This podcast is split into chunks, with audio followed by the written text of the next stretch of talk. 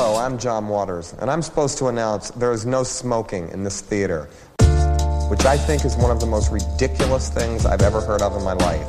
How can anyone sit through a length of a film, especially a European film, and not have a cigarette? But don't you wish you had one right now? Mm, mm, mm. And I'm telling you, smoke anyway. It gives ushers jobs. And if people didn't smoke, there would be no employment for the youth of today. So once again, no smoking in this theater. Hmm.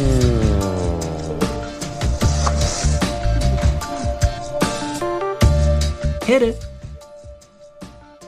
Thank you very much for listening to Trylove, a literal roundtable podcast where we talk about movies that we saw or people that we met at the Trylon Cinema in Minneapolis, Minnesota. You can find us on Twitter at Trylove Podcast. You can find the Trylon at Trylon Cinema and Trylon.org. You can get tickets and merch there.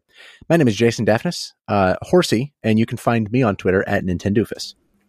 The intelligence of Kaspar Hauser is in a state of absolute confusion, and yet even he got his vaccinations. Just something to think about. I'm Cody Narvison, and you can find me on Twitter at Cody underscore BH.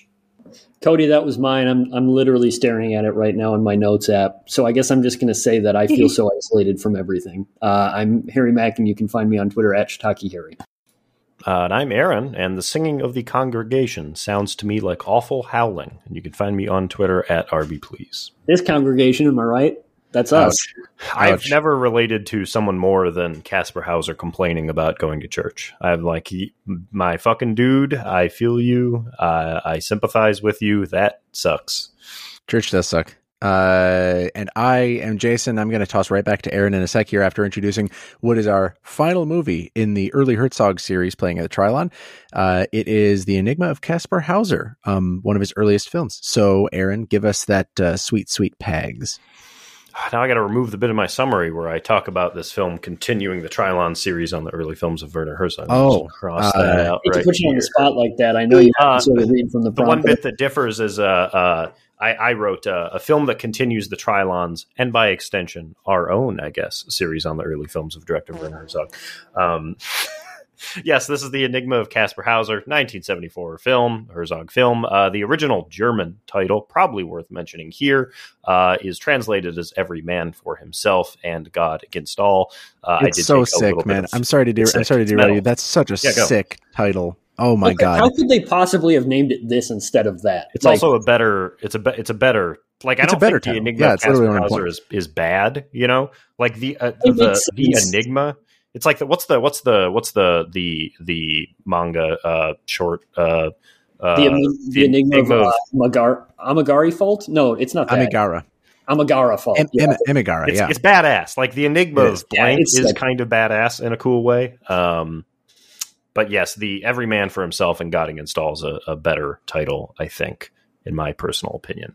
I mean, um, it is a again, it's it's just because it's the best title of anything. Like Enigma yeah. of Kaspar Hauser is fine, but Every Man for Himself and God Against All is the best title. That's the best yeah. title I've ever heard. Number the number one. Uh, the film follows the story of the real life Kaspar Hauser, uh, uh, played here by uh, Bruno S., whose real name was Bruno Schleinstein. Uh, but uh, Kaspar Hauser was a man who lived uh, in real life in the early 19th century um, and was known for having spent the first 17 years of his life in kind of almost total isolation, um, chained in a small cellar with only a toy horse and the infrequent presence of a man who was kind of described as wearing all black and with a kind of a black top hat who would come by and basically just feed him.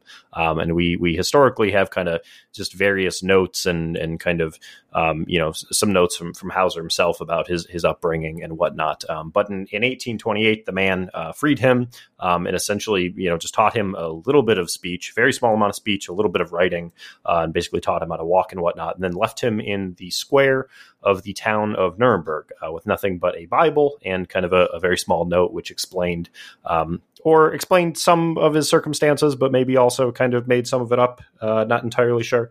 Uh, the residents of the town, nevertheless, uh, in this film, kind of treat him as a bit of a curiosity. And Hauser uh, struggles with, um, uh, you know, the, the, cultural and societal standards of the world around him as he kind of learns more uh, about life. Um, uh, as mentioned earlier, notable here is the presence of Bruno Schleinstein as Kaspar Hauser, uh, who was a uh, Bruno himself was a street musician that Herzog saw uh, in a documentary. Who had no acting experience, Um, but nevertheless, Herzog decided to cast him uh, for the role in this film.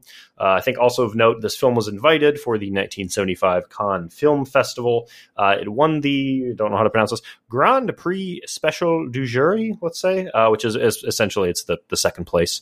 Uh, you know, the, the first place is the, the award that everybody knows, but the, they won second place uh, in the competition at the festival. Um, and the film has gone on to uh, be, I think, kind of a, a, what people regard as a highlight in the career of Werner Herzog, which is a career which is marked by uh, a good number of highlights. So, uh, Jason, uh, what did you think? I think we need to talk about why this title works. Uh, excuse me, the original title works better than the um, than the anglicized title. What? Why do you think, Aaron? Uh, I think that the kind of a few things. Um, the something about the uh, there, there's kind of a uh, well, this is getting into my thoughts about the film, but uh, fuck it, let's uh, let's ball, I guess. Um, yeah, I, yeah, I, think that this film, if we're going to uh, compare this to another film that we've recorded on, I think probably the obvious uh, comparison point here that I would imagine everybody was thinking about would be the the Elephant Man, which we recorded on a long fucking time ago. Literally, literally everybody know. else thought of that movie. I did yeah. not. I, that did not cross my you mind not, one time while watching. Didn't broach it once. Not even really? once. All right. Uh, okay. Uh, well, I did. Uh, I, I, think it's a, a, natural comparison point, although I think that the the ways in which it is different from the Elephant Man uh, maybe kind of illustrate why that uh, why that title works. I think that when I think about the Elephant Man, I think of a few different things. I think of um, some things that are similar to this. I mean, there's there's dream sequences that are uh, maybe slightly trippier in the Elephant Man and, and, not as trippy here, right? But there are dream sequences that kind of thematically tie into some of the content of the film. There's this idea of this person who is uh, due to their their circumstances, um, you know, kind of biological in, in, one hand, and then kind of um, you know uh, uh, the the circumstances of upbringing uh, in another, kind of treated as an outcast to society, someone who struggles very much with a lot of the kind of societal conventions of the time and and how they are they're not treated they're treated as other simply because of who they are, right? Um, I think they are both films that have a good degree of, of empathy for those people, um, and I think that when I when I think of Elephant Man, I think a lot about the soundtrack of that film, uh, Adagio for Strings. I think that the soundtrack is really doing a lot to kind of create this uh, this, this, this drama, uh, maybe this even this melodrama at times. Uh, I think that uh, the Enigma of Kaspar Hauser, or Every Man for Himself and God Against All, um, I think that it, it mostly avoids doing that for the most part. There is Pachelbel's canon, which is used quite heavily, and there are other musical pieces, um, but the film is not as, as moving in that manner. I think that, that what the film does instead is it uses a lot of the kind of um, anger, I think, that I saw in a, a film like Aguirre uh, uh, to kind of uh, back up the, the injustices that the, the character of Kaspar Hauser faces kind of on a day to day, you know, kind of standpoint. I think there is a lot of maybe humor in this film, but but a lot of it's maybe not even in humorous uh, as it is simply kind of um, taking aim at a, a, lot of the people who interact with this person. There's a lot of really subtle things. Um, you know, the fact that the, the, people in the town, for example, um, uh, you know, are are viewing him as this curiosity, and some of them are even t- attempting to be nice to him, but doing it in ways that are clearly othering. Right, like they'll give him a place to stay, but it's in these stables, and he kind of lives in the straw. Right, they can't even give him like an actual room to stay in. Um, a lot of that kind of stuff. I think it it, it backs up the the, na- the original name of this film, which is that uh, for people like this, for people who are seen as other, I think they really do have to fend for themselves, and they are in a situation where. Um, where you know uh, uh, theologically they are they are kind of um, you know seen as less than other people, right? Uh, and that they're the circumstances of that God or a higher power or whatever put them in um, places them at a, a, disadvantage in our society. And I think this film is kind of angry about that, um, and I think that that title reflects that. That's very long winded, but is that is that kind of what you're seeing as well? That that absolutely scratches at it. Um, what I get from that original title uh, is sort of like man's universal struggle to adapt, sort of thing. Like the and the role that nurturing and naturalizing play in that. Um, the fact that Kaspar Hauser was, uh, you know, for the first more than decade of his life, uh, removed from you know quote unquote civilized society, literally just to himself. Um, you know, the things that he's tossed into, the sort of society that he's uh, thrown unceremoniously into, only seems important. Those pieces only seem important or normal because the people in Nuremberg, uh, in Greater Germany, have lived it for so long. You know, it's just part of their culture. It's part of their, you know, their their norms, right? Um, but uh, he, he himself feels so far removed from it all. Um, I, I feel like uh, Herzog's films have touched on that concept of you know a, a man or a person being sort of removed, uh, distanced either emotionally or spatially from you know quote unquote his place in the world. Uh, and except for Nosferatu, I don't know if many of them have really used an actual sympathetic protagonist to tell that. I think that was part of our problem with, um, or my problem anyway, with Fitzcarraldo and with Cobra Verde is that it was tough to like actually empathize with any of those characters. Um, with Nosferatu being our first in this series, it was, I guess I was expecting something a little different. It scratched somewhat near that, um, in this film. Uh, but I feel like the, the title does not ring with me and just this is more of a nexus of my point rather than the point but is that like the enigma that is Kaspar Hauser, at least through the lens of this film, is not the mystery of where he came from or what he what he's doing. Sort of like it, it's more like it's the world's confusion as to where he fits, as to why he doesn't integrate with these elements of society. I feel like that's a stronger lens through which to tell the story, and therefore, like by extension, probably a better title through which to understand it. Um, I think that's a great way to put it. Yeah, yeah, the, the, question is not. I mean, the, the, movie is not really concerned with where he came from right, that much, right. right? It's it's it's how why why is society structured to fail people like this, right? Exactly. I think is kind of more of the question. Exactly, and you're thinking exactly on the lines uh, along the lines I'm thinking of. Um, and to that point, I will close out by mentioning that, like at the same time, there's this sort of uncomfortable undercurrent about uh, Bruno Schleifstein. Um, in real life, he was a person with disabilities. He had a really hard upbringing. I only read a bit into it, and there's a small documentary on YouTube um, that goes into his early life and sort of his place after these movies were filmed. I think in the 90s they caught up with him. Um, by some accounts, you know, his mother beat him to temporary deafness when he was a child. He was institutionalized. He was then subjected in the 40s to not literal Nazi experiments on disabled children. So, like, as a human in the real world, Bruno Schleifstein, this man who's portraying a character who has trouble, like, actually getting along in the world, had an incredibly hard time getting along in the world, both before, during, and after the filming of this film and, and his other um, with with uh, with Herzog, uh, Stroszek. Um, he was kind of a tragic figure outside of that on screen presentation, but I think Bruno S as a person is necessarily part of the movie as well. Uh, like like you just said, um, Aaron, how the world sort of treats what society offers people with disabilities, what it doesn't, what kind of spaces are made for those people. Um, I don't really think it's coincidental that he's sort of juggled, like from the moment he appears in Nuremberg, he's sort of juggled between different you could call them segments of society, like the simple farm folk. Uh, there's a circus troupe he gets tossed into, high society and religion, etc., before literally being brutally murdered. uh, it that's my you know last like big point about the movie. I think it's got some funny. you were you're mentioning Aaron some of the humor. It's got some funny bits. There's this little bit where um, one of the shorter characters who's like a little scribe, a little messenger, always like repeats the final line of whatever somebody is saying in front of him just to like confirm it. And it turns into a bit because he does it like 30 times over the course of one single monologue. Um, that's, that's like an example of the humor here. Uh, there are a lot of questions I have about this movie remaining, and I'm sure that uh, me babbling has has brought up more for the other folks. Um, so I will uh, I will toss to uh, Cody for his thoughts.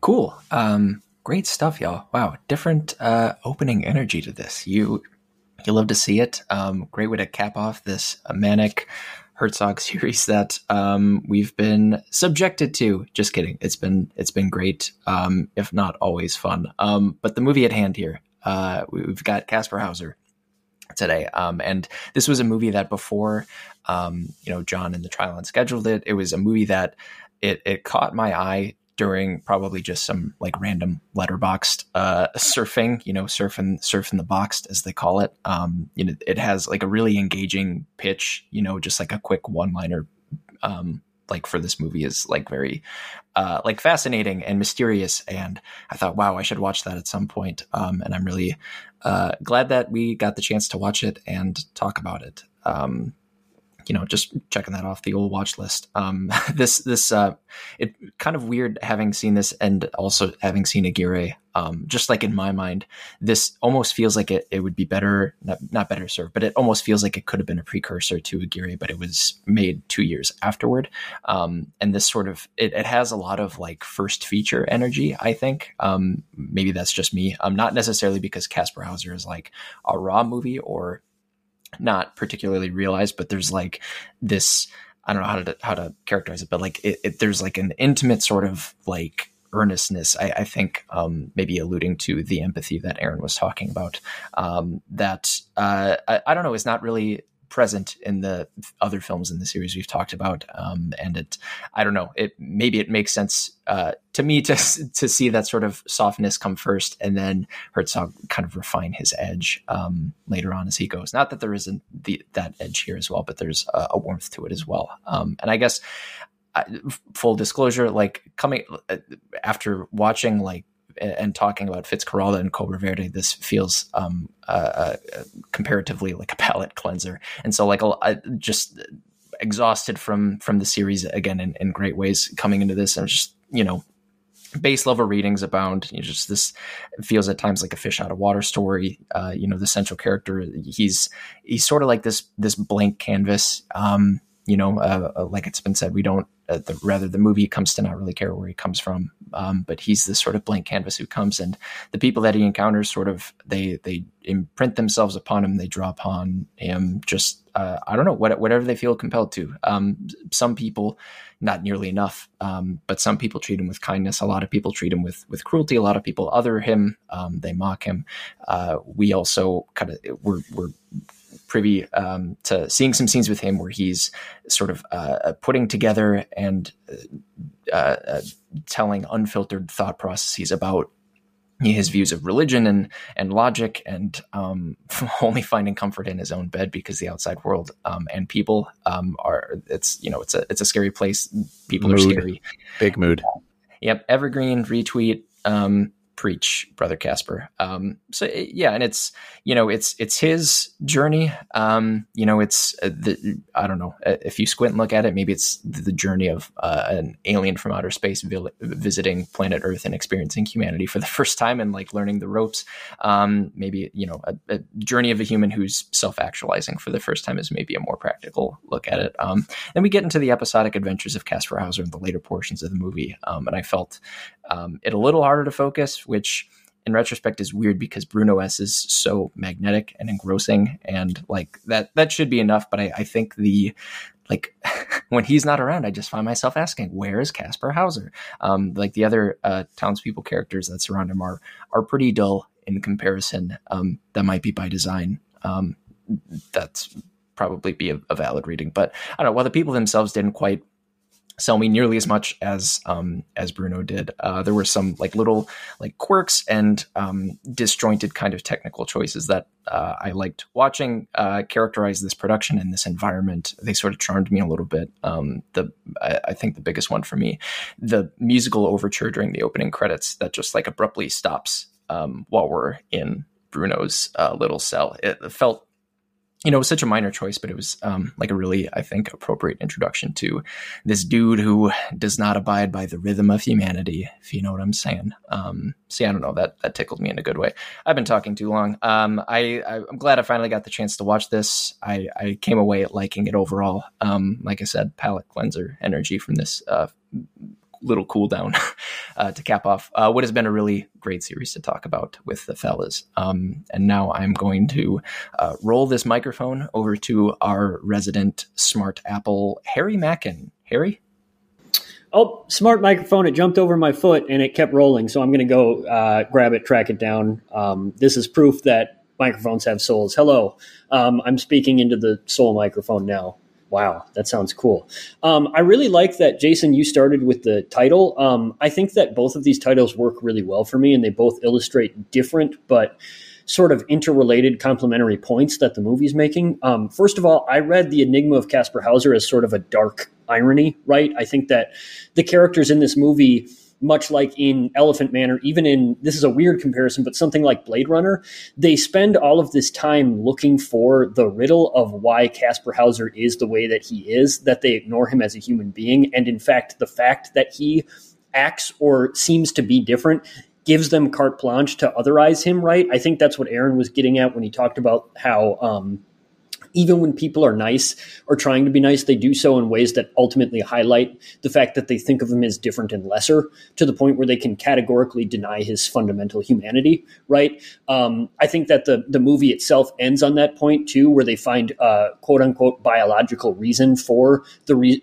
the way Kaspar Hauser was the way he was. The guy even says like, "Oh, what a great, complete, and accurate report this will be." Like, it's not because of his socialization or or because of the way that we treated him or etc. that he was this way. It was just that he had an enlarged left cerebrum, right? Mystery Yeah, solved. The enigma's over. Like, we've got this. Like, there is a there is a concrete, rational, scientific explanation for why he was the way he was. We don't have to examine our, ourselves. We don't have to examine the way we've treated him. Right? It's very much the Blade Runner thing. It's like, well, they were a replicant, so they were pretending to have human emotions all along, and therefore it's okay that we killed them. Um, so that's why the Enigma of Kaspar Hauser works so well for me as a title. Um, I also really, really like um, Every Man for Himself and God Against All because I think that this movie is ultimately more concerned with not only empathizing with Kaspar Hauser and his outlook, but using Kaspar Hauser's unique perspective as someone who has been both in and outside of. Um, oh, uh, yeah, uh, Aaron, I'm sorry. It looked like you had something you wanted to say about the first pit, bit. I want to talk about the other title too, but I really want to hear what you have to say about that title. Yeah, sorry, sorry to kind of interrupt, but No I. I I was going to say this kind of as my uh, uh, little summary on, on what I thought of the film, uh, and it, at this point, I'll just let's just bundle this shit together, right? Uh, I, I think that that to tie in because I think you really nailed it with your, your point about the the I don't know the kind of the English title, uh, which I actually am kind of coming around on. Uh, uh, to your point, I do think that there is a a irony or like a sarcasm there that I think is is fairly pointed, um, and that I, I kind of view this film um, as a pretty brutal and kind of unflinching um, look or even like takedown on on anthropology, specifically the history of anthropology uh, over the last few centuries. Um, kind of the process, the scientific well, scientific uh, process of trying to to understand things through a very narrow lens, a very uh, specifically Western lens, right? To treat people and cultures as as pure oddities, uh, to deny their um, humanity, but even more than humanity is aus- uh, their authenticity, right? Is I think humanity itself can be a pretty loaded term, right? Um, and I think the scene specifically you talked about of them poking his brain um, is kind of one scene that is, I think, a key to that. But I think the other one is, uh, of course, the extremely infuriating conversation uh, with the kind of logic master who comes in to try and trick him, right, or to try and have some sort of Right. enlightened conversation to determine his intelligence. Um, th- this was something I, I learned a lot about when um, I was in college taking a class on um, uh, South African uh, literature and media, uh, specifically the the kind of anthropological nature that uh, a lot of the the white South Africans and, and colonizers in that area kind of approached a lot of the the you know the indigenous people. Um, a lot of just like really messed up history uh, of anthropology, um, which I think is is being kind of taken down by this film. But I do think there is also something interesting of the fact that Werner Herzog is doing it, as he is somebody who is not an anthropologist, but as a, a documentarian, uh, someone who includes those aspects in his films, even when they're they're narrative. Um, I think that there's something interesting to unpack there. Maybe this is kind of uh, Herzog, at least kind of early on his career, dealing with some of that stuff himself. I don't know. Maybe there's something to chat about there. But yes, you, you really nailed it um, with your, your kind of interpretation of, of that title. I think. What a great point, Aaron. Um, that's that's really in- interesting. I mean, I think that it, it goes to show that um, Herzog, as a documentarian, has been like very pointedly anti like traditional documentarian, right? Where the traditionalist says that you should be objective and you should be almost a journalist and attempting to get at some sort of truth that is removed from a particular perspective. And Herzog his has made a career out of saying that that's all bullshit, right? I think his famous quote is something to the effect of like, "No, the the documentarian has to be the bee that stings, right? It has to be someone who leverages realities in order to make a more pointed, uh, personal point or message or political message, right? His, his narrative, his narratives are often filtered through the, the lens of docu, uh, you know, uh, a documentarian, and his documentaries are often filtered through the lens of creating some sort of a narrative or, or kind of story behind them. It's- it's Exactly. kind of- he kind of flip flops it, right? It's interesting. Right, and as here too, right? Like I think that that people have said that this is based on the real life of Kaspar Hauser, but it, it's obviously not grounded in a biographical reality, right? I mean, for one thing, there there's details here that nobody could possibly know, like his dreams and everything like that. But it's also just like Cody had mentioned, like episodic to a point that a documentary, like a documentary about somebody's life, wouldn't be. Um, so I, yeah, I, I really like that point. Um, and I just it's it, it reminds me a lot of like this early and now discredited and discredited well before this time um, very like eurocentric western idea of the um, epistemology of language right? Which once suggested that um, language sort of confines the world of thoughts right? And and emotions that like if you don't have the language or the ability to articulate uh, your thoughts um, they don't exist uh, which was like something that was used again, Aaron, to your point, like anthropologically to deny the fundamental humanity of people who didn't come from essentially like a Western background, right? Who didn't have traditional logical um, education and upbringing. There was this idea that like and to an extent, they thrust this upon and project this upon Kaspar Hauser. At one point, they say, It's so funny that you never dreamed before you came here, which is absurd, right? Of course he did. He just didn't know that they were dreams.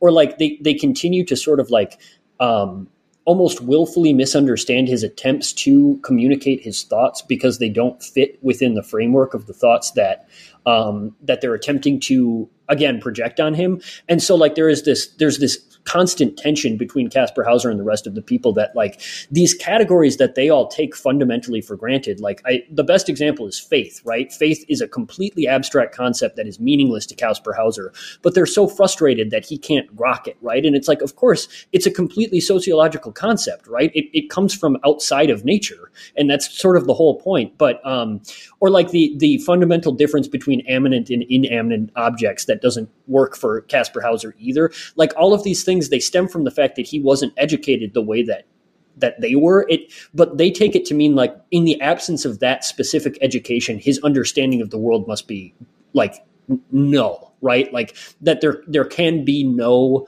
outside of our humanity outside of the established humanity that that we are educated inside of right? Um, and that that makes a really interesting um, perspective for Kaspar Hauser because he has this unique perspective where he has existed outside of humanity. At one point, he says that people are like wolves to him, and that's where the other title comes from. For me, is this idea that um, Hauser becomes very melancholic and and sad and isolated.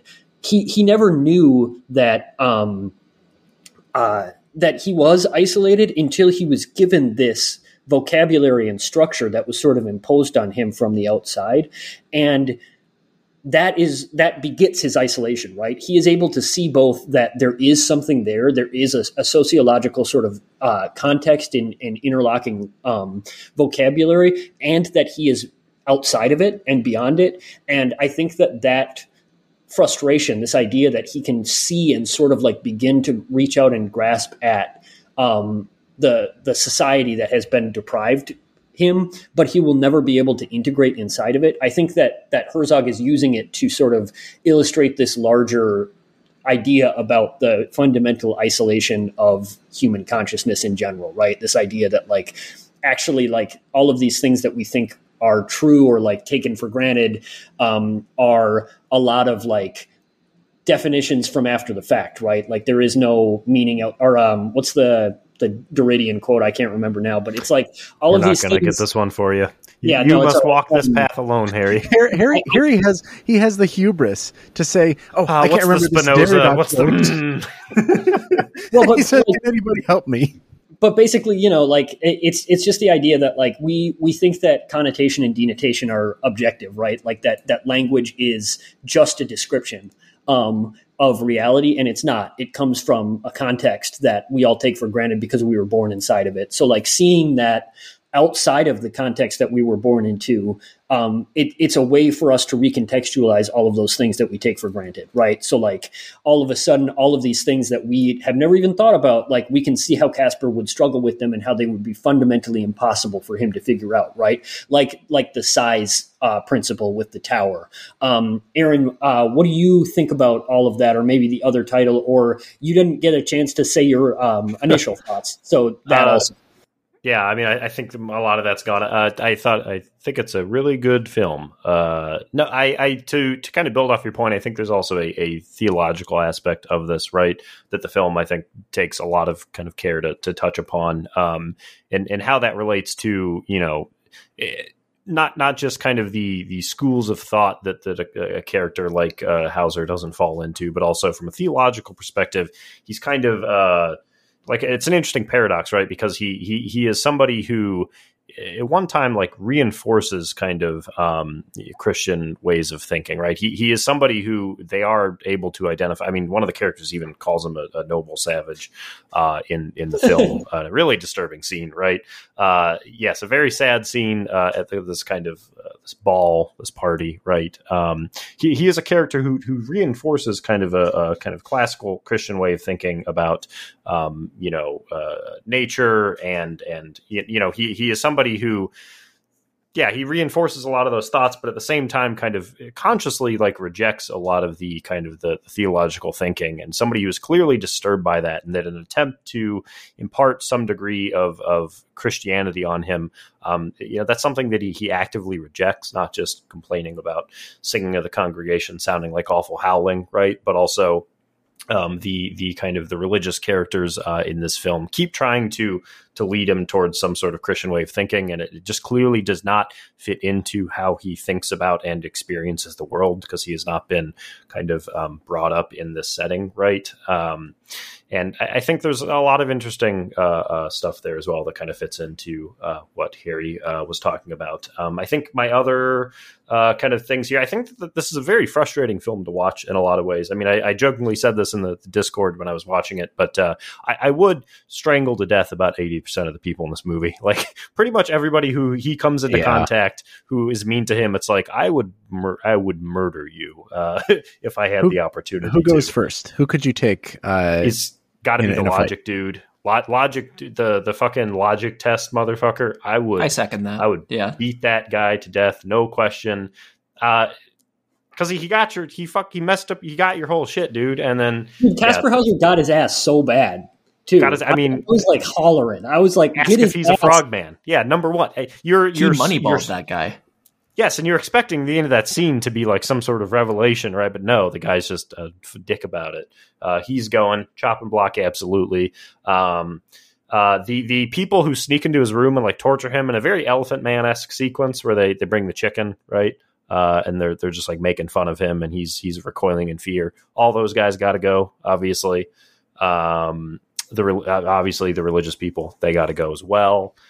Um, Line them all up, and like a like a 1930s pugilist, you'll just put on your gloves and and very like Watchmen uh, vigilante justice uh, take here, which I don't actually mean that much. And you'll yeah, and you'll just, look down and whisper nine yeah, it's very very frustrating uh, watch is what I'm Man, saying. I, yeah. But I mean, vigilantism. If you get enough people on your side and you do it to enough people, that's a revolution, my man. And, and, and then, that, that's a good thing. And then if people stop talking about it like a revolution, it just becomes culture. It becomes humanity. Listen, this is how we usher in the new world. Um, this is a great point, I think, to start uh, pulling in. Quote, We're already at 30 minutes, which is wild and wonderful. Um, but I wanted to see if we can talk about like we've probably already covered this, but maybe not through the lens of what do you think this movie is looking for in Kaspar's situation. Like we've already talked about how like humorous it can be, how like you feel pity and sympathy for the character. You feel empathy, obviously, for a character out of place. Um, you feel this distaste for you know society and that sort of prescriptive humanity. Uh, Cody, i will start with you first. What do you think the movie is primarily looking for in its depictions of these characters and of this story? Um, is there one of those that stands out? Is it like, oh, this is how I'm supposed to feel. This is what I'm what I'm supposed to be like getting out of it? Sure. I think, I, I, guess the first thing I think of when you, um, great question, by the way. I, I think the fact that we, like, we're, we spend so much time with Kaspar, like, we're, we're seeing this world through his eyes, right? Like, we spend the first 20 odd minutes with him. And so it's sort of the inversion of, like, yeah, this is taking place obviously in a different time, but like, uh, otherwise, I mean, this is, uh, capital S society. Well, maybe not capital S society, but this is um, society, or to use the loaded term humanity just like th- this is a community of people um, that we would maybe otherwise be a part of but we're we're actually going to stick stick with this um, this uh, this foundling and see the world that way and, and just kind of like see these um, I like microaggression is like not the right word to use, but like that sort of like the ways that we've been talking about in which, you know, people do things and say things. Um, but seeing it uh, through Kaspar Hauser's eyes, I'm just going to say his full name because it's so much fun. Um, seeing it through mm-hmm. Kaspar, seeing those things through Kaspar Hauser's eyes, it, it's like, okay, like we know, we know what these people um, uh, I, I, I, guess really you know what what they're really doing what they're really trying to to communicate. Um and like asking kind of questions along the way like seeing seeing his experience from his or rather from his perspective from our perspective and seeing like okay he's not hostile by nature you know uh, that's like that, uh, just kind of uh, trying to absorb as much as I could about his quote unquote upbringing in in this cell. It's like it seems like he's being taught things in a very sporadic like unpatterned way but he's not like violent He's very like um, dutiful if there is such a he's very compliant. Um he uh, like uh, uh, obedient just because he knows nothing else. Like just like these these little sorts of things like unable to string together a pattern because the sample size of like the days that we're seeing you know i, th- I think we basically just watch one day in the life of kaspar hauser. Um, but then seeing him come to town and, and seeing okay like these people are trying to be kind but they're also like severely looking down on him they put him in a cage so that they don't and this is confirmed in, in uh, a few scenes of conversations that the townspeople have of just like we don't want to use up too many resources to like put up with this guy, so we're just gonna like put him in a cellar, put him in you know a freaking circus, so we don't have to like you know so that the bottom line isn't you know we're not just like throwing resources at this guy at this uh, creature as they sort of see him and, not like you know it's not going to be a net loss for us. Um, they don't really talk about it in, in those sorts of terms but you kind of get it. Like that's the, the sort of angle mm-hmm. they're coming from. And like once uh, Hauser is able to vocalize, he he says something. Um, he says, uh, "I feel so far," or I think he says, "I am so far away from everything," which uh, maybe in some ways gets back to to what you guys were talking about, and just like he's, um, you know, he's here, but I, I, think in Harry's words, like he's he'll never be able to like integrate, and eventually he finds, and and we, and he kind of voices for us because I think we we're sort of meant to to see those see the writing on the wall in that way too, just like yeah, I mean, like he, it's been a couple years with these people. He's never, he, like, he's never going to be one of them. Um, like, uh, be, uh, just because he comes from a, a, different place and and this community of people, um, like they're they're never going to see him that way. And so, like, honestly, like, if anything, I kind of um uh, jumping on the Aaron Grossman train, but like, yeah, like I think, and you're supposed to feel, you're supposed to feel frustrated. Like I definitely felt Choo-choo. frustrated too. Uh, like for for as like warm and um like warm and tender are also maybe too strong of adjectives, but like you like you feel the empathy for this guy, and like there is supposed to be this sort of warm connection. You're you're maybe you know because he is he's so pure, right? Um, and just like yeah, like he can't like he he got brutally murdered. Like and that's not his fault. And that's frustrating as all hell. There are so many preventable ways through just like the way that uh, the world is that like there are so many things we could have done to prevent that from happening. And just like yeah it's it's frustrating. Um so yeah i don't i don't know if that gets back to the question at hand. Maybe um harry will have a, a different way to approach it but that's I, I guess off the cuff what i think of.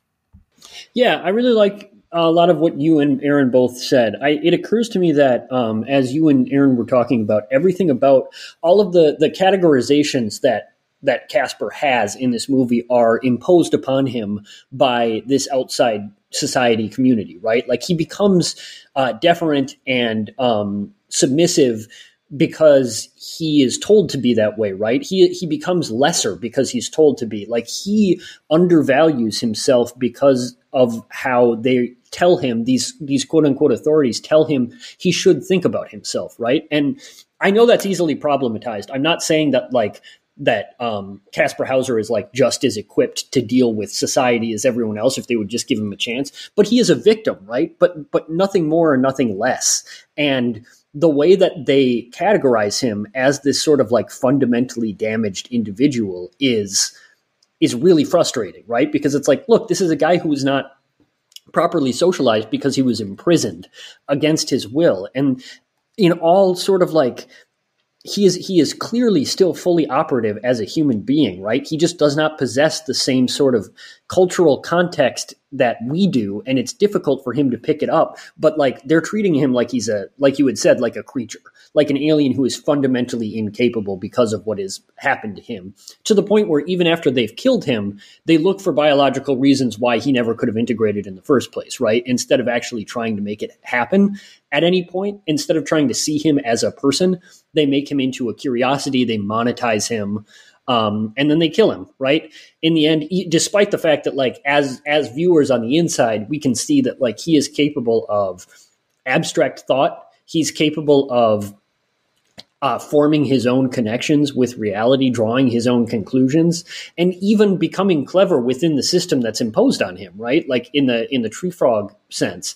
Um, I think that this movie has a lot to say about religion in a similar way. Right, I think that it's almost as pointed in many ways as that part of Aguirre where um, the the guy doesn't understand the Bible um, and says it's not speaking to him, so they kill him, and then they say these savages are difficult to a- educate. Right? It's like unless you can demonstrate our exact sort of like parameters for what makes a human being, we are going to decide unilaterally that you are not that. And then we have carte blanche to treat you the way that we want to treat you, regardless of the truth or regardless of how you attempt to communicate with us, right? It's like they weren't looking for it. They were looking, as Aaron had noted, like the whole point of the Kaspar Hauser project even from the people that were sort of looking down on him, was to prove out the nature of their reality, right? That, like, oh, we can educate this man, we can make him a part of this society. And in doing so, I mean, like, at, at one point during that, that scene with the religious people, they're literally trying to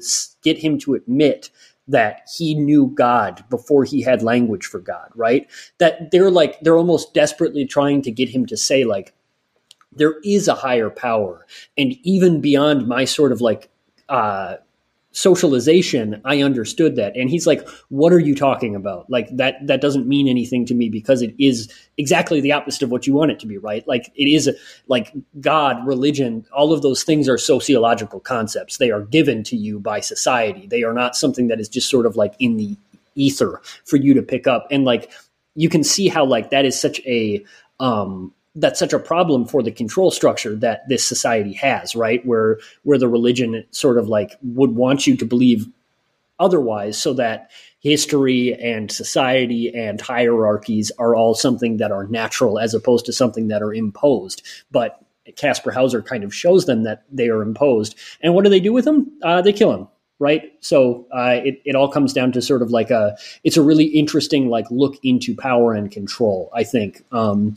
and I think that ultimately to answer your question, Jason, sorry, um, it's it's about recontextualizing our understanding of our own epistemology epistemology, right? Like understanding where our thoughts and feelings come from and how we relate to them and how we understand them. I think that this um, movie does a really startlingly good job of getting us to sort of like rethink um, as I said before, kind of what we take for granted, right? And and understand the ways in which um, society and culture and um, basically Western education are sort of like defining and delimiting um, the nature of our identities and our, the way that we perceive the world. Yeah, I, I really like what you said about um, how people want to uh, use Kaspar as like a case study, as sort of like for lack of a better term, puppet to prove out the nature of their reality, of their understanding of the world. Um, it makes me think of the scene where uh, I forget the character's name, but the older guy who kind of tries to take Kaspar under his wing. Um, and there's a scene where they're just debating like the nature of an, like animated life um, with the apple tree. Like there's an apple that has fallen off of a tree that he plucks off of a tree, uh, and the old guy says that he acts upon it, that it is not alive, that it stops where he wants it to. So he tosses it down the um, down the pathway, and it actually rolls off into the grass. And Kaspar says, "Oh look, it rather hid in the grass rather than roll oh, down yeah. the pathway as you want it to." And then he does it again, and it jumps over the guy's foot. That's the Einstein moment. Oh, that now, was the I, Einstein. That okay, was the I'm Einstein glad chalk I'm glad we. Uh, uh, I don't know what the fuck you're talking about, Aaron. What the hell? Do you not know what I'm talking? Does nobody no. know that meme? No. There's the there's the the Christian Sorry. meme about the the professor who is is trying to uh, impart uh, evil communist atheism on. You, you guys don't have enough or not not in touch with enough uh, weird uh, evangelical Christians, uh, who is trying to, to teach his uh, students about the the non existence of God, and says, uh, if, if, I if I will drop this chalk from you know head height or whatever, and it will drop on the ground and break, and if God exists, then then please, you know, make sure that it that it doesn't break, and then that will prove the existence of God. And one student in the class is like, "No, God does exist. I will stand up and and show you that God exists." And then the presser drops it, and what happens? It hits his foot and then rolls across the ground, not breaking. And that student's name is Albert Einstein. That's where the meme comes from. That is the uh, there's What like a bunch fuck? of different versions of that, but that's where the meme comes from. And this scene in this movie is basically this, but the exact opposite point is being made, where they are trying to teach him about the the the Christian right of human beings to have ownership uh, over all of these other things due to the superiority uh, of them from a theological standpoint, made in God's image, all of that. And instead, what happens is the apple bounces over this guy's shoe, and, and Kaspar Hauser's uh, worldview, which is also, I guess, incorrect as well as theirs, uh, but but it is just as valid, uh, and it is. You know, their point of view is not proven in that moment. That was my point about the Albert Einstein thing. That is- a very long way to say it, but how do you guys is- not know that thing? I don't know. That's I so- that's so just all over the embarrassing. Internet. I think I'd die of embarrassment if I saw or heard that story anywhere in the world. Facebook was wild with that shit like a decade ago. Just, Bro. just Ugh. yeah. That sounds like a Facebook thing.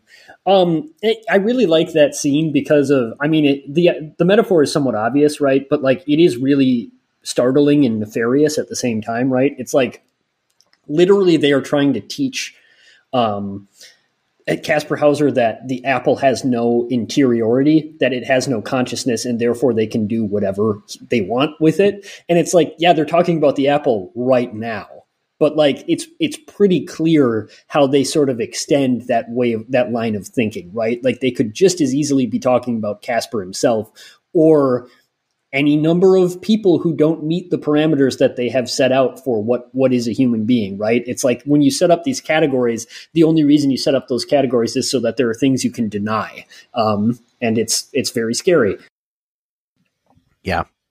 Yeah, definitely. It tackles that from uh, a few different angles. That's why I mentioned at the top, like uh, the fact that he is tossed between different segments of of uh, the the village. I guess this like small encapsulation of West German culture, um, being like the the uh, abbey that he's brought into the the high society where he is um as, as one of you mentioned he's noble savaged before a bunch of people uh it, it it's really like pretty comprehensive in that statement i think um the last thing that i that leaves me scratching my head a little bit and i feel like we're you know picking at the fruit label that will like unmask it is um what about Kaspar's dreams throughout the movie? Uh, I believe he has one vision of people walking to their death at the top of a foggy mountain, and then right near the end, he talks about a Berber caravan. Um, it, wh- where, where do those fit into the whole thing? Is that just like, is that another like perception of reality thing? Is that sort of the dreams that he has uh, post being in, you know, um, inculcated into modern culture? What,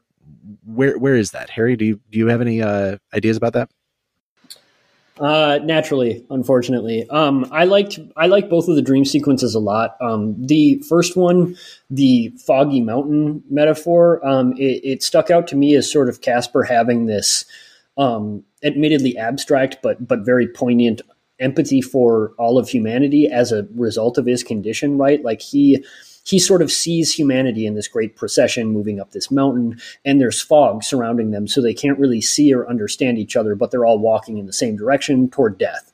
Um, that sort of like illustrated to me the fact that like this is Kaspar Hauser's fundamental rejection of his dehumanization, right? Like this is him expressing fundamentally that he understands the human condition and that he understands that the people around him are are also all isolated in their own ways which makes sort of the tragedy that people can't see him that way see that he's not actually that different from them all the more poignant um, at least that was my interpretation of that first dream. I'd be interested in everybody else's thoughts. Um, and then the the second dream, it's sort of like it, it it really hit, and maybe this is me projecting too much from Elephant Man, but it really did sort of an afterlife thing for me, where it was like he's talking about the mountain, and there's there the blind leading the blind through this this desert, right? And it seems like there's no end to the desert, and they're thinking they're never going to get out of it, and they're being led by a blind man and they see a mountain in the distance that they're never going to be able to get over.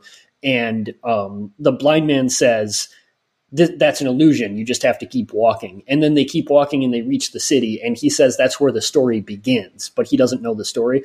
To me, that's sort of like, I mean, the, the mountain is sort of the idea of death, right? Like this idea that death is the end of existence or the, the end of sort of um, this this way of being, and Kaspar's sort of like thinking about how that might be illusionary. But again, I could be wrong. So, Aaron, what do you think about that? Um, I read, I think, something different into this the second vision there. Um, I, you know, I, I, thought that was uh, uh, kind of a very poetic way of kind of Kaspar Hauser kind of contextualizing, or I guess the film contextualizing um, kind of his place in the world, right, and the value of of somebody like him who, who does not fit into kind of the you know the societal mold, but nevertheless the way that he thinks about things and the way that he approaches things in his life still has um, you know value and meaning. Um, you know, I, the the person who is kind of uh, uh, with this caravan is is blind, right, and he he tells them to avoid the mountains because he he bends down and he tastes some of the sand that they're on, right? And that that somehow lets him know that the, the mountains that they're staring at are actually a mirage, right? It's an illusion. Um, and that, that doesn't really make too much logical sense to us why that would work. Um, but nevertheless, they, they've kind of follow his, his suggestion and they do in fact kind of, um, you know, make their way. I believe that they say that they make their way north um, and that they avoid kind of going to this mirage, this illusion. Um, and I think that, that that is kind of saying that there there is value in the way that people who do not fit into kind of this this kind of um, societal, cultural, kind of Western standard of, of how to think, of how to live, right? Uh, there is value and, and kind of insight in the way that they experience the world. Um, and I think that the, the reason that there's no end to um, the reason there's no into that story is because Kaspar Hauser himself is, is of course dying in this moment, right? Um, he he will not see what comes after himself, um, but but I think that the film is saying that there is there are other ways of thinking about the world and contextualizing the world, and that by by kind of paying more attention to that and kind of turning our back on these kind of narrow boxes that we try and fit everybody into, that maybe there is a, a kind of a, a, a different, maybe better future. I guess is how I read the that dream sequence. Right. And that all those different ways of living and seeing the world are in their own ways complete, that there's nothing and, missing that they're not. I, yeah, well, I think specifically, I, I, tied that the character of the, uh, you know, the character of the blind uh, shaman uh, who is kind of leading that that caravan. I think is not just comparable to Kaspar Hauser, but is comparable to a character early in the film who uh, is blind himself. Uh, he's a right. piano player who is blind, um, and he is don't have the enigma. Fleur, Florian Fricke. Um, uh, actually, uh, a member character? of Pope. Oh no, sorry, that's that's the actor who's actually a member of Popol Vuh, who ended up doing a lot of uh, Herzog's uh, film scores. It, it is it is another person who is staying with uh, Professor Georg Frederick uh, Daumer, who is uh, one of the, the old professor who kind of takes in uh, Kaspar Hauser. Uh, but there, there's a character who is who is blind and is a piano player. I think his backstory is that his house burned down, his entire family died. He is blind, um, and he plays music that is uh, kind of I think noted as being um, kind of uh, a bit odd or out there, certainly not following a lot of the musical conventions uh, of the time, uh, but it's still very beautiful music. It, it kind of drives Kaspar Hauser to tears uh, when he hears it, right? And I think that that is another comparable character, right? I think there are a, number of characters in this film uh, that, that Kaspar Hauser comes to contact with who are kind of who don't fit into the the so-called norm of society, who are uh, different in some way, but nevertheless, the way that they they kind of interact with the world is is still, you know, it is worthy of, uh, you know, it is still beauty, beautiful. It is still mm-hmm. uh, worthy in, in, some manner. Um, and I think that that is really what that second dream sequence is saying in my mind. Yeah, I really like that, and I really like the the particularities of the um, the metaphor illustrate that really well, right? Because um, not to nitpick your language, Jason, um, but but the the man is still blind, right? So like he he is missing something that everyone still has. So like his I wouldn't necessarily call his, his means of like sort of perceiving complete, but they are like worthy of respect and they are useful in their context, right? In fact, they allow him to see something that other people can't see, which is again sort of like Kaspar Hauser's contextualization of his life, right? Just like his perspective as an outsider has given him this ability to sort of see the illusions that these people have as illusions um, themselves, right? Like all of all of the things that he's been taught and all of the things that he's been taught are necessarily correct and in nature. He is able to see the way that they're not just the way that the blind man can sort of see the mountain as an illusion. So i really like that um, that take in that reading.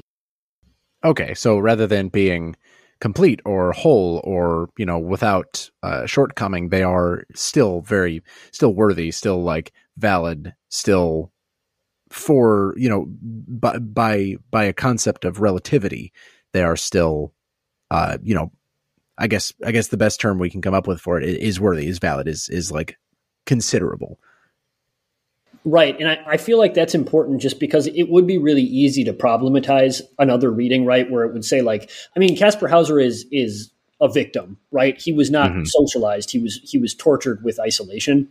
And so like, it's not, I mean, he he is there is a, a, case to be made that he is underdeveloped just by like any standard because people aren't meant to be in isolation, and I think that's a part of the story, right? Um, I just think it's important that like the way we respond to and think about that, and the way we treat people like that has to be different than this, right? Because they still have all of this, right? Like just because they're blind doesn't mean that they don't have all of this other thing, right? Mm-hmm. Like they don't have this interiority, they don't have this this ability to perceive the world in their own context. Um, yeah. Okay, that makes more sense. Uh, well, with that, I'm going to open the floor to final thoughts. I'll start with my own and see if it triggers any in anybody else. Um, I am really fucking jealous of the guy who can play a long flute with his nose. Um, that is a really enviable skill. Uh, but downside, not specifically to that, but to the whole circus scene. Uh, spitting fire with a beard seems singularly unwise. I was pretty sure I was going to see another Werner Herzog warning um, of a man setting his own beard on fire with the oil that he was uh, spitting uh, in the again in that circus um, uh, troupe scene. Uh, so that's my final thoughts. Last lingering ideas. Anybody else got any shout outs? Final thoughts? Uh, shout outs to Bruno S. I think that's the most affecting crying I've ever seen in a in a movie. Right, I when he when he hears music and when he's holding the baby, um, and then as he's uh, laying dying, uh, he he's like doing this silent cry where the tears just like stream down his face, and man, did it really really get to me. Um, I agree with Aaron that this is not a melodramatic movie in the slightest. Like Herzog really really combats that, um, but it is almost as affecting in those moments as anything in. Um, Elephant Man, despite Elephant Man's sort of big melodramatic pretension. So shout out to that. I thought that was really, really effective filmmaking and acting. Mm-hmm, mm-hmm. Yeah, I agree. Yeah. We have quorum. Um, all right. Well, I think I need Harry's help uh, summoning in the final segment of our show. I would love to, Jason. The segment is what we like to call Cody's, Cody's Noteys. Boy, howdy. Thank you, gentlemen, again for that uh, very enigmatic introduction. Um, okay, listen up. We've got a brand new type of game that uh, we're going to try to field oh test today. God. And that game is called Trylove Feud. Ooh, I'm gonna do that. I'm gonna do the hand rubbing thing like like a fly. I gotta.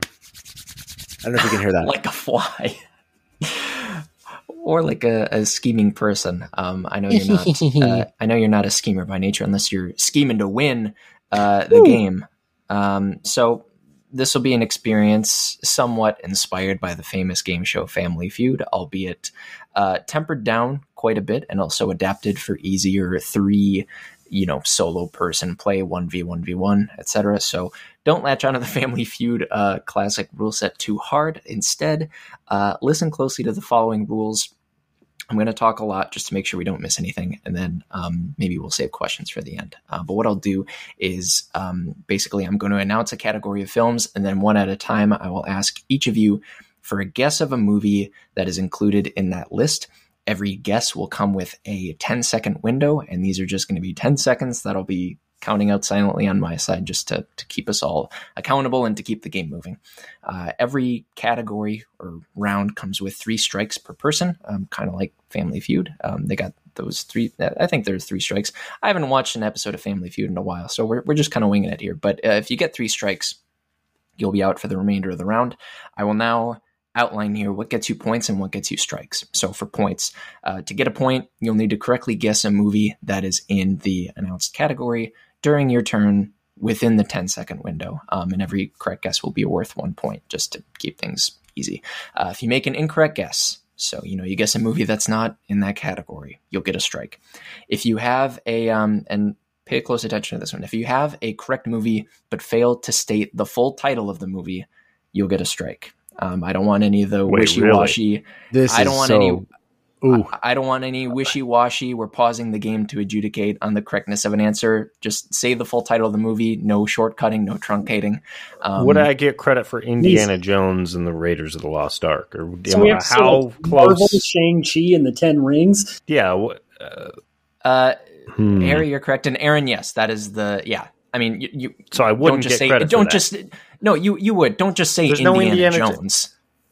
Okay. All right. Okay. is so what I, is what I, okay. is what I'm I'm getting at here, right? Like that's that that seems pretty straightforward, right? That This does that make sense to everybody? This feels like anti-Harry. I may complain about this, but yeah, let's keep going.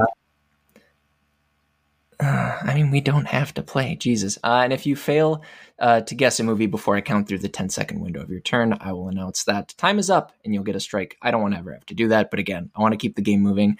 Just always guess a title, even if it's a stupid guess and even if you have no idea, is my recommendation. Um, so I've randomly generated an order for this first round, um, which I will announce. Oh, so it's a roguelike.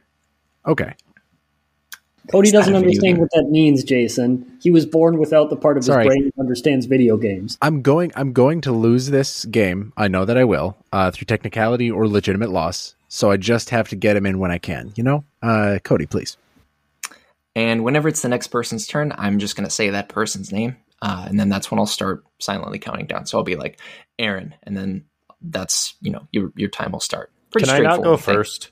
Can I go like second? Uh, well, well, well, well, here's the thing. Here's the thing. We'll be doing three rounds of this, and we'll systematically rotate through that order. Um, so each person will get a round where they go first, second, and third.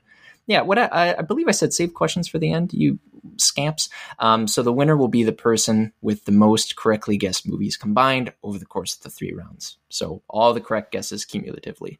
Um, I think I covered everything. Any lingering questions? Anything you feel I didn't get to? Any comments from the peanut gallery? Just, just you know, so again, you can get them in, like Jason said. Anything of the sort. Uh, I have two comments of the peanut gallery um, Great. Variety. Great. Uh, number one, thank you, Cody. You do this for us every week, and it's it's we we make it so difficult. It's so much. Yeah. he does so much work, and, and we really fucking put him through the ringer. Uh, but that does bring me to number two, which is I found it very funny that you were incensed by the fact that you introduced a new rule and we were whining about it, as if you didn't know that we were going to whine about it. like that's not exactly what you anticipated. So that's that. Those are my two comments. I- Thank you. If anything, I thought I was going to make it further before we got to that, and so I was like, ah, that's uh, I was my my prediction was wrong, so I lost a bet with myself. Is the only thing. Uh, Jason, I see you've you've maybe got a question or better yet, a comment. Mm, a, be- a comment, indeed. Uh, you may uh, notice that I do indeed have the Jeopardy theme queued up in Zencastr's sound effects feature. Would you like me to play that? Uh, because it is at a steady 60 beats per minute once you read off somebody's question. Um. Oh boy. Uh. It'll be a better know what- listening experience, unfortunately. You know what? Uh. Fuck it. If we wanna, if we wanna try it, then then we certainly can. That seem. Yeah, we can abandon if, it halfway if, through. If it's, if it's if it's too much juggling, then we can just scrap it. But you know Fuck what? yeah. Let's yeah. All right, perfect. So, all right, let's give this a whirl. So, keeping with the film we discussed today, our first category is going to be the top ten most logged films on Letterboxd with a first and last name included in the title. All right, so a title with a first and last name. No first name only situations, no nicknames, no partial names. Uh, it needs to include a first, first name and name last name. Yeah. okay. first and uh, last. So did we read title off that the- includes a first and last name. did What's we that, read off the Trivia Mafia rule yet? Uh oh yeah. Well, sure. That's yeah. Thank you. Um, I didn't want to um cross. Aaron, you know, Aaron's going uh, to take between anything he can to scoop this one from me, so I need to rob him of every tool. Perfect. Well, here, yeah. Uh, So we got Family Feud on on one hand. The other hand, we've got um, the Trivia Mafia rules, which do apply here, which is use your noodles, not your Googles. Time is of the essence, uh, of course, but um, yeah, that's a, that's a, a good call, Jason. Just to make sure we have our bases covered. Um, perfect. you, thank you. And yeah, thank you, thank you. And the order that we've got going into this, I've got a lot up on my computer here. Uh, I want to make sure I get the right thing open. Perfect. So the order we've got for this first round um, is going to be Harry, Aaron, and Jason. So I haven't started the time yet. This is just you know take a few moments to t- uh, digest the category. Um, the order will be going in as Harry, Aaron, Jason. Whenever I say your name, you'll have ten seconds on the clock, and we will go until either all the movies have been guessed or everybody has gotten three strikes. So without further ado, um, let the manic energy of this episode uh, continue. Um, 10 seconds on the clock. Harry. Wait, I don't even get to like think about it. Uh, okay, um, Barton Fink, Barry Lyndon, uh, Michael You Clayton. get one. You get one. You guess one. You guess one. You guess one. You That's guess it? one. Yep. So your Oh. first guess was Bart. Your first guess was Barton Fink, and uh, that is unfortunately not. That is unfortunately not in the the list of top ten here. So that'll be a strike for you. Um, again, the guess was Barton Fink. Now moving along to our second person in the queue here, we've got Aaron. Cue the music, if you want. You don't have to. Uh, The Curious Case of Benjamin Button. Curious Case of Benjamin Button is the guess. Uh, Benjamin Button is not on the list. Are of you the top fuck- ten? I. I am not fuck. Um, so that is a strike for Mr. Grossman. Um, moving right along here, uh, our, our third person in the queue here, we've got Jason. Jason, go ahead. John Wick. John Wick is the guest. John Very Wick is number seven on the list. Uh, so Jason, Damn. Yeah, J- so that is a point for Jason. Uh, no strikes against him yet for the round. Um, the other fine folks here have a strike apiece, so that'll put us back to the top of the queue here. Um, we're just gonna go. This is gonna be a long segment. Next up, uh, we've got Harry. Harry, you're on the clock. Um, okay. Malcolm X. Sorry, what was that? Malcolm X. Malcolm X. Uh, sorry, that is an incorrect guess. That is strike two for Mr. Mackin here. Moving down the line here, we've got Aaron. Aaron, you're on the clock. Um, uh, John Wick 3. Uh, John Wick 3 is the guess. John Wick 3 is incorrect. Uh, What? Also, that's the full name of the film, so he wouldn't have gotten credit even if it was. Yeah, correct. I just kind Oh. of picked one. I just kind of picked one. Uh, John Wick 3 Parabellum, if memory serves. It's been a while. Um, That is correct, right. Cody. Uh, hey, point for me. Um, moving down the line here, um, our, our little DJ himself, we've got Jason. Jason, you're on the clock. Indiana Jones and the Last Crusade. Indiana Jones and the Last Crusade is the guess. Uh, Jason, that is very smart. Incorrect. So that is strike one. S- strike one for Mr. Daphnis. We're moving back to the top of the queue here. Um, we've got two folks with two strikes. Uh, the first of which is Harry. Harry, you're on the clock. Man, I don't like this. Uh, I'm gonna go with Aaron Brockovich. Aaron Brockovich, solid guess, um, but that is strike three for Harry. She did not make the list, unfortunately. Um, so it's down to Aaron and Jason for this round, um, starting with Aaron. Aaron, you are now on the clock. Can I get some music, Jason? I'm s- I'm sorry. I'm sorry. I'm sorry. I'm Jason, sorry. can I get I'm some trying to I'm trying to fix it. music. Uh, I'm gonna go with Indiana Jones and the Temple of Doom. God damn Indiana it. Jones and the Temple of Doom is the guess. But unfortunately, that is strike Fuck. three for Mr. Grossman. Uh, we're back to Jason, who um, now has uh, he, he's got a, a few picks here. We'll we'll still stop it, you know, after each successive guess, but he's got one strike here. Um, so the um, next round is for him. Jason, you are now on the clock. Jerry Maguire. Jerry Maguire is the guest. Jerry Maguire did not make the cut either, unfortunately. I can't think of another fucking film. I can't think of one other fucking film. those them. Back to your Not a average- single other movie. The For one is, dollar, it's name a movie. When you're studying for a Oh, test, shit. and it's is like, it Shang Chi? Is Shang Chi gonna oh, be one of no. them? uh, Jason still has one uh, strike Careful. remaining. Um, I don't. so come on. with without further ado, uh, Jason, you're back on the clock. That's a hard There thing to manage. Um. I know. Uh. Go Shang Chi, coward. Shang Chi and the Legend of the S- Five Rings. Uh, in- in- uh, incorrect Would it have been regardless. Um, Oh, uh, a, a valiant attempt. I will now read out. So I- I'm gonna. What? Here's what I'm gonna do. I'm gonna re- circle back to the round. Uh, we got one point out of that round. That point went to Jason. Uh, Jason Daphnis. I tried to think of a witty nickname, but I panicked. Um, it's hard to think under pressure, as we found from this round, where we left nine films unguessed. I will now read from one to ten. Uh, the the full list here. Not Wait, taking ten too to much one or time. one to ten? I can go ten to one if you want. you Yeah, have a countdown. Yeah, I This prefer countdown. good. You know, Such a popular. fucking- Coming in at coming in at number ten, we've got Harry Potter and the Goblet of Fire. God, Oh, how do we forget fucking Harry Potter? It's really, really obvious. God damn it. you Number know, nine. Yep. Harry Potter and the Chamber of Secrets. You know why? It's because why would anybody have watched those movies since Letterboxd was a thing? You have a point. Basic bitches. Harry Potter marathon. marathons. That is using the answer. They- yeah, a freeform uh, every other weekend. Harry Potter fucking weekend. Uh, shout out to the people who have cable. I don't. Uh, number eight, Harry Potter and the Deathly Hallows, part two. You you have to seven. be shitting my Man, I ass. guess Barton Fink. What kind of a fucking double ass? Aaron Brockovich. uh, uh, Steven Soderbergh is is having a good old time laughing at this. We know he's listening. Number seven, John Wick. Uh, so that one was the soul. Uh, John Wick was the king of this round. Number six, Goodwill Hunting. Number Hmm. five, yeah, I, I can pause for commentary if, if y'all want to, to come That's in probably with your let's not do. We're, we're running really over That time. guy's name Will Hunting. Uh, It's William Yeah. Hurt.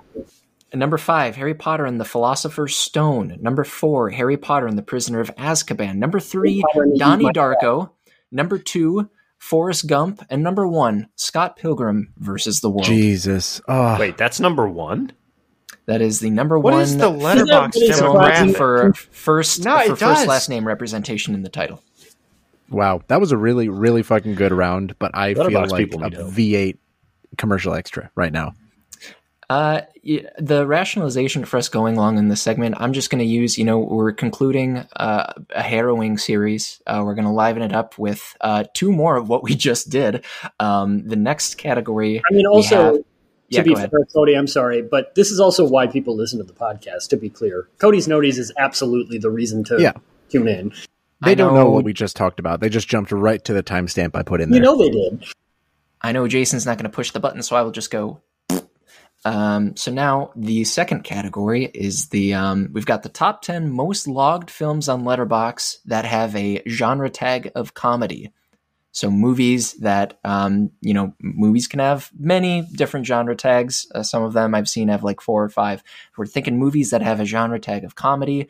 Give you a few moments to digest that. The order in which we'll be going is uh, so we're just moving right down the line here. Aaron, and then Jason, and then Harry. So that's the order we'll be rolling with. Nobody is on the clock yet. I'm pulling up the document here. So, um, all right. This is most logged, keep- correct? most logged. Yep. So yeah, most yep. popular. Most popular meaning the films that are logged the most on Letterboxd. And without further ado, here, so films with the comedy genre tag. First on the clock is Aaron. Aaron, go ahead. Uh, Booksmart. Booksmart is the guess. Um, Booksmart is not on the list. Pretty good guess though. Yeah, I Um, thought that. Yeah. Uh, honestly, I'm a little surprised myself. Moving down the line to second in the queue, we've got Jason. Jason, you're on the clock. The Hangover. The Hangover is the guess. The Hangover is another. It's a swing and a miss, buddy. Um, so that's a strike for for Jason Daphnis. Next up, uh, third in in the the ringer here. I'm just trying to think of different ways to say the same thing for variety's sake. We've got Harry. Harry, you are on the clock. Uh, let's try When Harry Met Sally. When Harry Met Sally is the guess. Uh, autumn energy as we're just exiting autumn uh, and approaching New New Year's here. Um, it's not on the list, but it is on my rewatch list, um, which I know everybody was wondering about. Uh, heading back to the the beginning of the queue, everybody's got one strike here. Next up, Aaron, you are on the clock. I'm thinking just because of the recent holiday, planes, trains, and automobiles. Maybe that gets a yearly log from people. Ooh, that's hey, including one from me, um, but not enough of a bump. Unfortunately, did not make the list. Christ. Comedy films on Letterbox. Uh, moving down the line again to to uh, Jason. Jason, you are on the clock. Gonna go Rush Hour.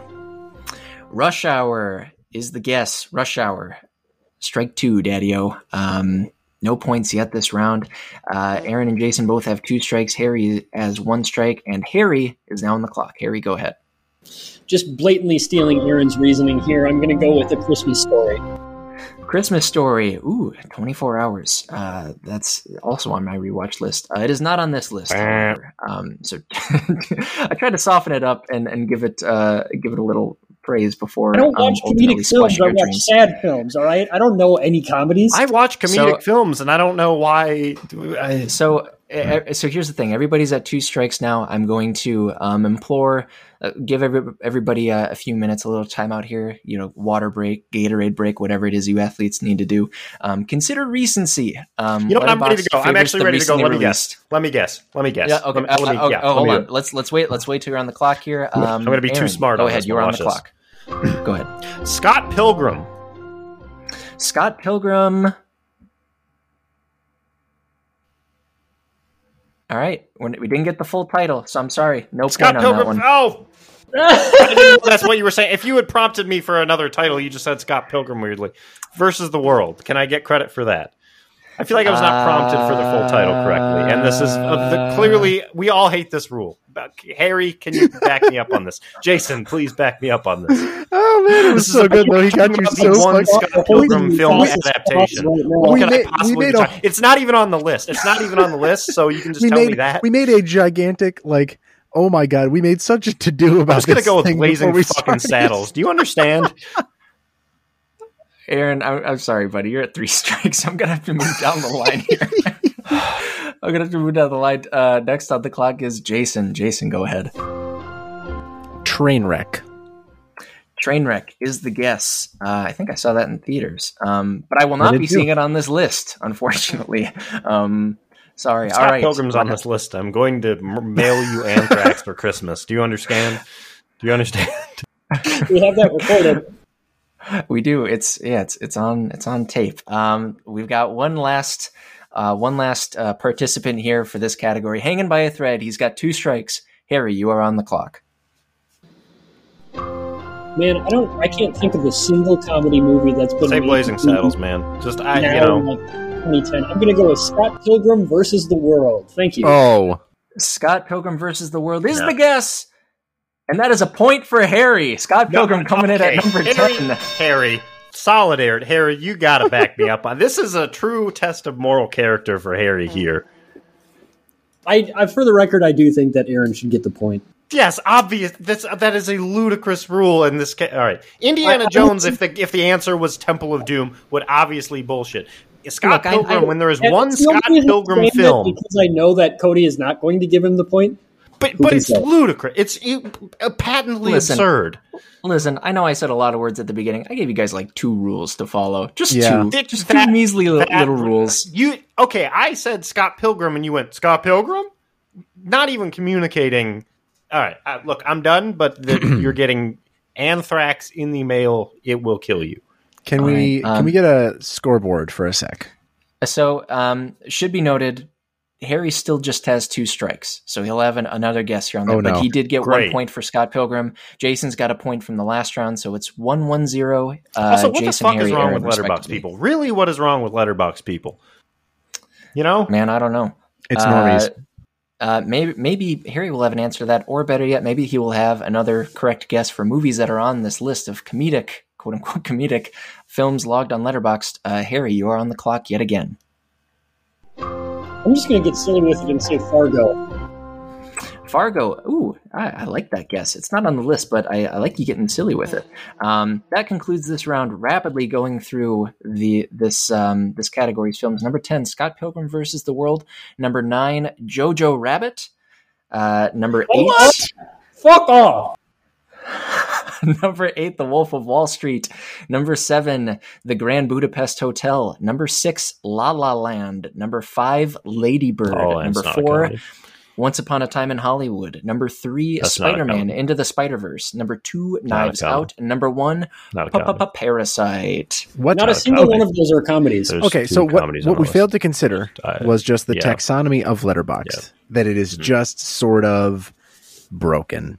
I mean, I It was did, a I did wonderful consider round. that, but did not get a point, unfortunately. But uh, It's, it's almost like past Notey segments have prepared us for that. Um, if only one of us should had have. talked about the, the fleetingness and and uh, bullshittery of um, genre tags on Letterbox. Maybe during maybe during the Friedkin series. Hmm, I'd have to check the tape It's on what is that. the funny? What is the funniest one of those to be on that list? I mean, Jojo Rabbit is like it is a comedy. You know what I mean?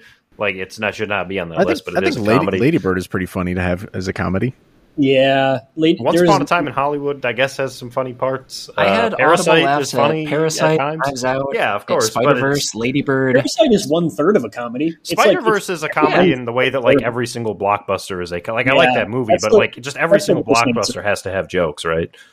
Exactly. Yeah. Hey, that's honestly that's the biggest takeaway from this. Um, and that you know we're learning things about ourselves and about the the industry uh, and about movies, and we're going to learn a little bit more as we head into the third and final round. Um, we've got uh, we're opening it up a little bit as if um, the the manic energy wasn't enough. This will be the top fifteen this time. The top fifteen most logged films on Letterboxd that were released in the 1990s. So getting away from all that genre nonsense. Um, the top 15 most logged films on Letterboxd released in the 1990s. The order for this uh, for this category is going to be Jason, then Harry, then Aaron. So we'll pull up the the document here, and um, so again, 1990s. We got 15 of them, casting a bit of a wider net. Um, without further ado, first in the queue, Jason, you are on the clock. Pulp Fiction. Pulp Fiction is the guess. Uh, Pulp Fiction uh, is number one on the list, so that is a correct guess and a point for Jason. Um, no strikes earned uh, with that one. Moving down the line here to Harry. Harry, you are on the clock.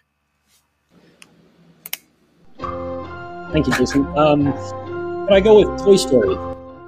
Toy Story is Harry's guess. Toy Story comes in at number 12, so that is a point for Harry. We are we've got this this nice this nice momentum going now, a little two point streak, um, and hopefully uh, we'll, we'll make it a, a trifecta here with Aaron. Aaron, you are on the clock. Uh, f- uh Forrest Gump.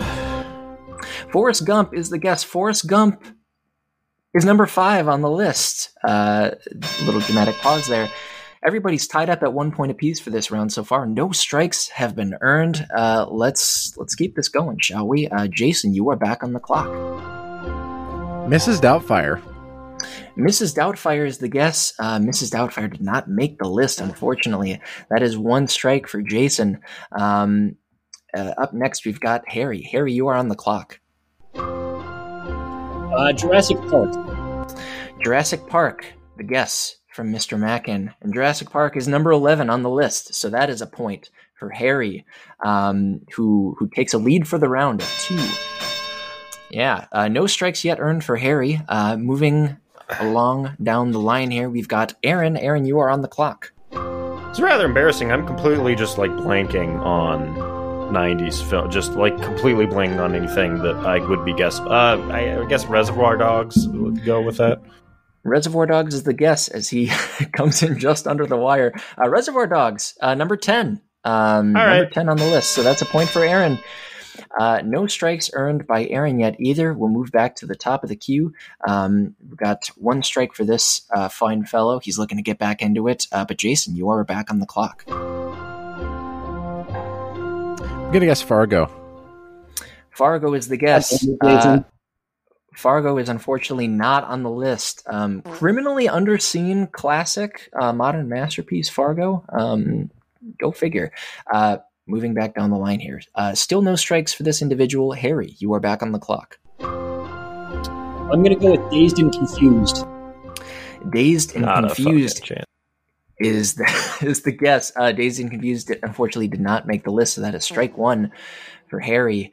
Uh, moving down the line to our third slotted participant for the round, uh, Aaron, you are on the clock. Shawshank Redemption.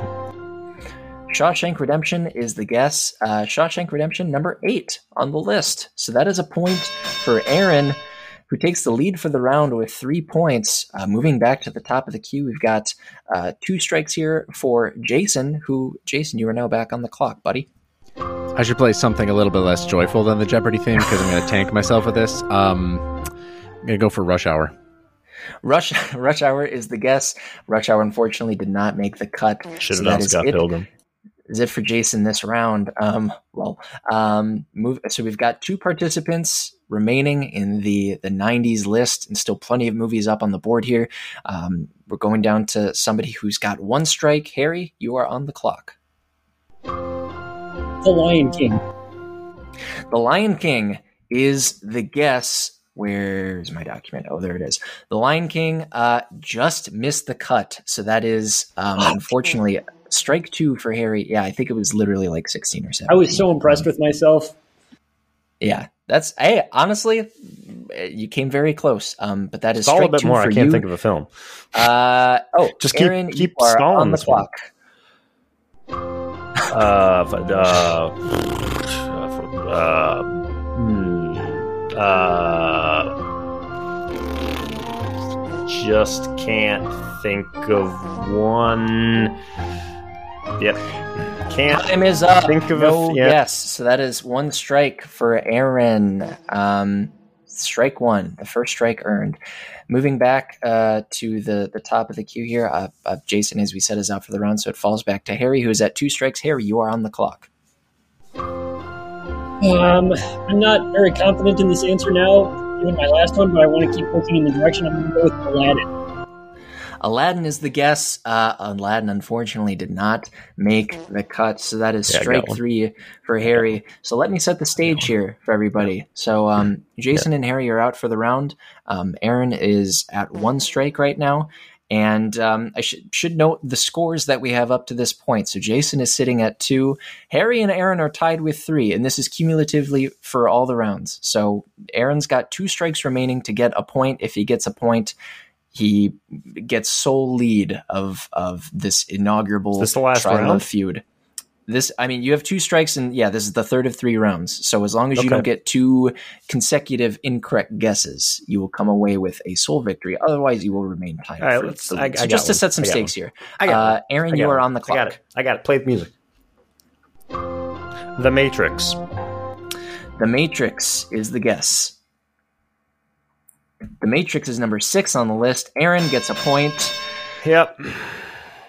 Um, I mean, we can I don't just want to cut guess. it off I mean, I won, want right? Yeah, please do. Yeah, I can't think of another fucking film. so uh so uh, really really quick um number 15 the big lebowski number 14 goodwill hunting number 13 titanic number 12 toy story number 11 jurassic park number 10 reservoir dogs number 9 goodfellas number 8 the shawshank redemption number 7 7 number 6 the matrix number 5 forrest gump number 4 the truman show number 3 the silence of the lambs number 2 fight club number 1 pulp fiction Uh, so the score count again okay. for uh, for this the inaugural uh, the inaugural rendition of Trylove Feud. Jason two, Harry three, Aaron four.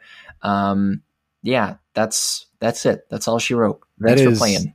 That is, thank you so much, Cody. That was actually one actually fun and way two way closer a game than I thought this would be. Uh, especially from the starting couple rounds. That was a real turnaround. I congratulate my friends uh, Aaron and Harry on their well fought victory. Um, their continued success is all that I want to see in life, uh, and I can't Aren't wait you to playing the fart continue our next uh, edition you doing of that? Trylove Feud, a wonderful new game that. come uh, created by our friend Cody Narvison. Uh, one of these days, we'll have to put you in the in the Try Lover seat, uh, Cody. Maybe maybe for the berries because you don't get to play these; Uh, you just get to come up with them. Yeah, no, that's okay. You guys do great. I, Oh, I- okay, we won't. We definitely won't then. Cody would absolutely beat our asses at Oh yeah, Yeah, oh, yeah. Any sort of movie trivia. doable. Yeah. Yeah, No like he question. would absolutely demolish the three of us. I mean, Um, he's only it been would be, It building. would be Yeah, fun to do that though, like just so that people could see how much better he is at this than we are. yeah, that's what I mean. Is we got to gas him up some. Uh, he just looks like Jigsaw back there. He doesn't look like somebody overcoming the trials of Jigsaw. You know. Folks, you, you may think that uh, me me winning uh, this round of Cody's Noteys, as as I am wont to do from time to time, um, may may humble me a little bit, may cause me to maybe soften uh, some of the criticisms that I've had during the segment around particular rules and whatnot. Please, please, Jason, stop playing the farting in the background. It's it's blunting the point that I'm going to make here. now, you, you might you might think you might think that oh, Aaron, you you know you you won this game. Why why criticize such an obscure and and and nonsensical rule as the having to name the exact name of a uh, a movie? You know, you won. Can't you just take the W and leave? No, as Thomas Jefferson said, the tree of liberty must be refreshed from time to time with the blood of patriots and tyrants. And just because I won this game of Cody's Noteys does not mean that I have to that I have to respect my oppressor for the the uh, vague and and uh, okay, me off. Look, uh, no, happy to play. Uh, happy I won this one. Uh, I thought I would lose uh, quite handily. So I thought we would all kind of lose quite handily. Uh, these games are not made for mortal men. Uh, but this podcast is made for mortal humans everywhere. It is a podcast called Trylove. You can find it on Twitter at Trylove Podcast. It's about movies we saw and people we met at the Trylon Cinema in Minneapolis, Minnesota. That's a cool little place we go to pretty often. You can find them at Trylon Cinema and at Trylon.org. Get tickets uh, no longer for the Herzog series, but for a number of upcoming series, including one about, um, oh, what's that guy's name? Uh, uh, uh, uh I, want, I keep wanting to say Nicolas Roeg, but I know it's not Nicolas Roeg. Who is it? Are you talking Is about Rohmer? Not? Rohmer. Eric Rohmer. Thank oh, you. I blacked out, and like, I mean, there's that guy. That he has a movie coming in like a, a later series, later series, right? Oh, has uh, he? D- don't look now. Am I crazy? Uh, you know what? You keep doing your outro. Um, I'll keep doing the I'm, outro. I'm, I'm, I'm, in the queue next. So don't I'll, look now. I'll Isn't that confirm. the new climate change movie coming out? Uh, la, la, la, la. Uh, ha, ha, ha, ha, Guide advice. Wait, are you are you being serious? No, it's don't look uh, don't don't look that up. I'm referring maybe to. is that what yes. it's called? No, don't look up because joking. there's a bird above you. He's gonna he's gonna do this. We have to end this podcast. I've been hearing. Eventually, can we stop, can we stop Jason from playing that fart? I feel literally like no, literally no. You Jason. can't. Not unless you get to right. my computer and hit the X button to remove it.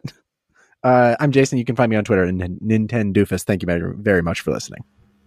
Uh, yeah, confirmed. Uh, Nicolas Roeg, Reg, however you say that. Um, he directed Don't Look Now, uh, released in 1973. That's coming up in a series after the Rohmer series. I forget what the series. Uh, oh, it, um, Oh, oh, you know what? Go to the Trylon website. They'll tell you, tell you everything you need to know.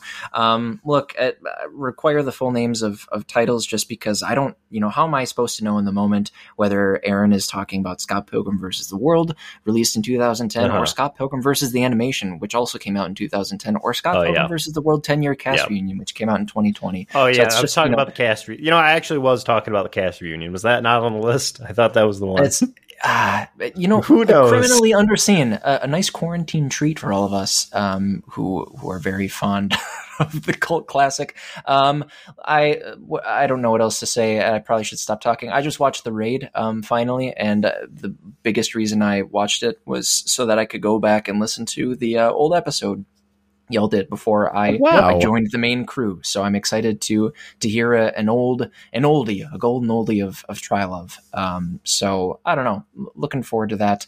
Um, I'm thankful for y'all of y'all that uh, put up with us and, and tune in. So thank you for that.